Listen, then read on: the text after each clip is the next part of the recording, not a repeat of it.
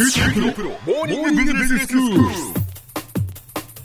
日の講師は九州大学ビジネススクールで国際経営ロジスティクスがご専門の星野博先生です。先生明けましておめでとうございます。明けましておめでとうございます。本年度もよろしくお願いいたします。先生新年最初の放送ですけれども、はい、前回からソーシャルビジネスについてお話をしていただいています、はい、まあこのソーシャルビジネスというのは社会的な課題についてビジネスを通じて解決しようという形態のことですよね、はい、そのその社会的な意義とそしてビジネスとしての成功っていうこの2つはその両立させるのは非常にこう難しいことだけれどもでも十分に存在し得る可能だというお話をしていただきました。その通りです。確かに二頭を追うようで難しく聞こえるかもしれません、うん、社会的な問題を解決する。それでいて企業が利益を追求する。ただこれそんなに難しいことじゃないんではないかなってことを前回もお話してちょっと今日復習をしたいと思うんですけど、はい、まあ、最近ですねその企業の社会的責任っていうことは CSR って言葉もこれもほとんど浸透していると思いますし、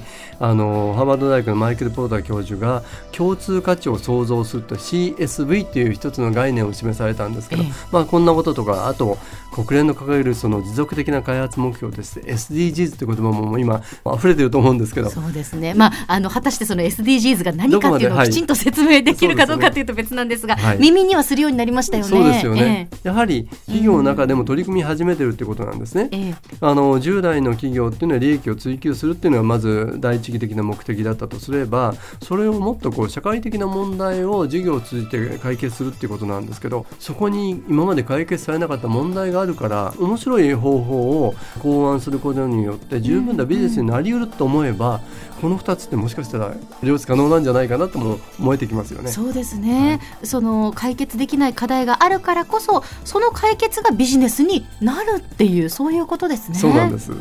で10月にですねあの九州大学ユヌス地域ソーシャルビジネス研究センターがソーシャルビジネスデザインコンテスト2019というのを開催したんですね、うん、でまあよく最近ビジコンというビジネスプランのコンテストってありますけど、えー、ありますね、はい、そのソーシャルビジネスのコンテストのですね、はい、私たちはあのワイワイコンテストって言うんですけど、うん、これのグランドチャンピオン大会東京で開催したんですよね。えーでこれ2012年から毎年開催していて、うん、62のチームがエントリーしてその人たちを絞り込んでええ、でその人たちがいろんなこうワークショップを経てあるいはメンターと言われるそのサポーターの指導を受けながらビジネスプランを作っていったものを評価する会だったんですけど、うん、勝ち残った学生の2チームと社会人の4チームのこれを企業の経営者など9人の審査員の前でプレゼンテーションしていただいてこれを審査したんです、はい、このグランドチャンピオンになったチームですけど少しこのビジネスについてお話をしたいと思います、はい、で1つ目がですね親子の休日革命というタイトルだったんですけどまあ、親子が学びの時間と機会を共有することでさまざまな社会的な課題解決っていう意識を高めるっていうことだったんですね。うん、小浜さんにお聞きしたいんですけど、はい、その発端になったのはお子さんのスイミングスクールに付き添っていた時に、うん、親たちはみんなそのお子さんのその泳ぐ姿じゃなくて、スマホを見てたっていう。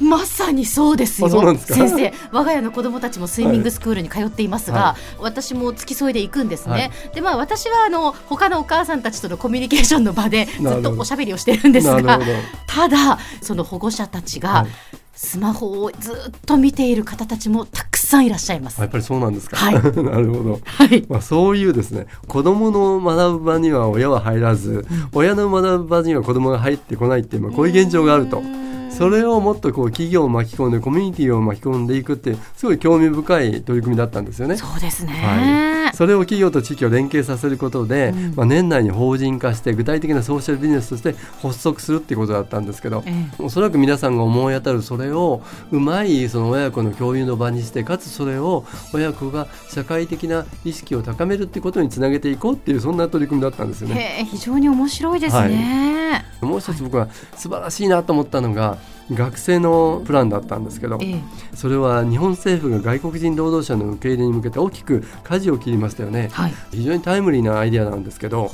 まあ、今いろんな問題を抱えているあの外国人の技能実習生の人たちっていますよね、え、日本に技術を学びに来てるけれども適切なそういうトレーニングを受けられてなくてっていう、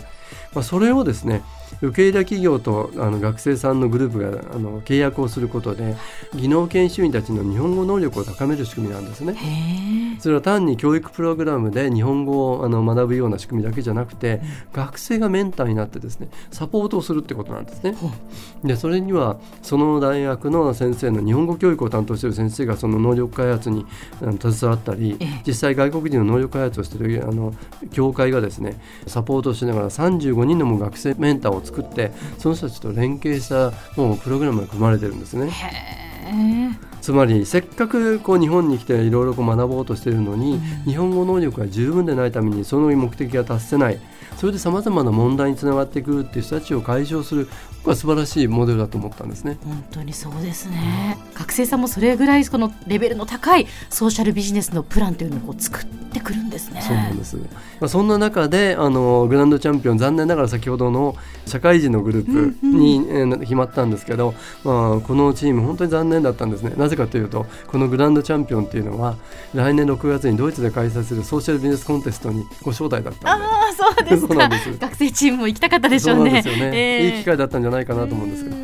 他にも母子家庭の貧困を断つ仕組みだとか高齢化社会の中で介護疲れの人たちを癒すような仕組みとか発達障害の人たちが AI の技術を身につけて自立するとかですねいろんなこうプランが出されたんですけどどれも興味深いものだったんですよね。まあ、こういうその素晴らしいアイデアっていうのはコンテストだけにとどまらずに実際にやはりソーシャルビジネスとしてこうつなげていってほしいなっていうふうに思うんですが。そうなんです。実際にも50を超えるものがですねビジネスとしてもあの成り立ってるんですよね。そうなんですね、はい、九州エリアにもいくつもあります。うん、まあそれをですねさらにこうあの促進させようと思って今2か月に一度、まあ、九州大学の大橋キャンパスというところでですね SDGs ソーシャルビジネスネットワーキングラボっていうものを開催してるんですけれどもそれは企業とソーシャルビジネスの人たちがもっとこうあの一緒に話し合う機会を持つとかサポートする機会を作ろうと思って作った取り組みなんですけど、もしご興味があったらこの SDGs ソーシャルビジネスネットワーキングラボっていうものをですね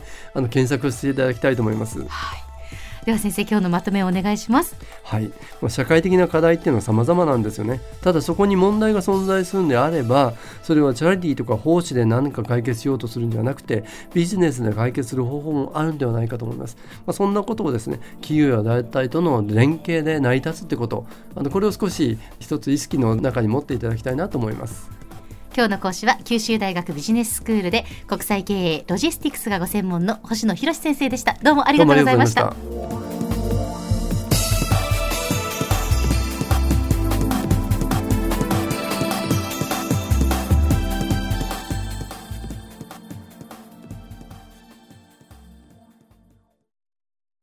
QT PRO は通信ネットワーク、セキュリティ、クラウドなど QT ネットがお届けする ICT サービスです。